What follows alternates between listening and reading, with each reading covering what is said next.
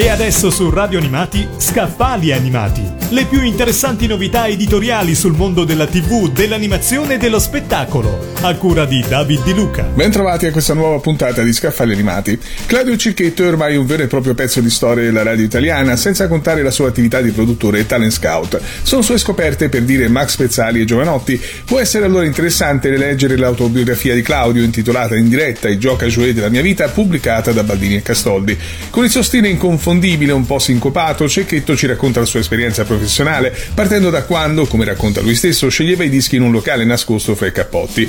Poi arrivò alla radio, l'incontro con Mike Buongiorno, che lo volle con sé a Telemilano 58, quella che poi sarebbe diventata Canale 5. Da qui in poi è tutto un fervore di attività, la scoperta di 883, Giovanotti, Tracy Spencer, Sandy Martin, Fiorello, Jerry Scotti, programmi come DJ Television e poi la fondazione, nel corso degli anni, di ben due tra quelli che sono oggi i network radiofonici più ascoltati, vale a dire Radio DJ e Radio Capital.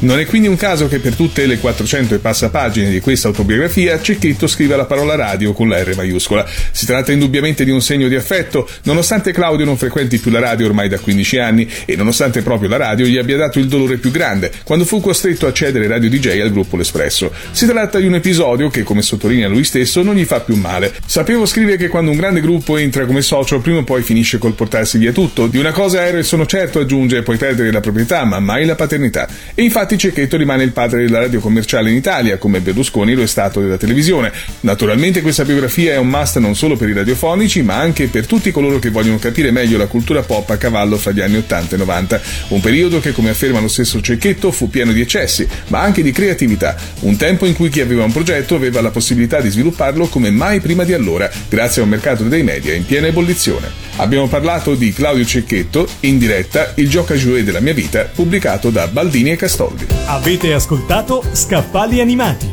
le più interessanti novità editoriali sul mondo della TV, dell'animazione e dello spettacolo, a cura di David Di Luca.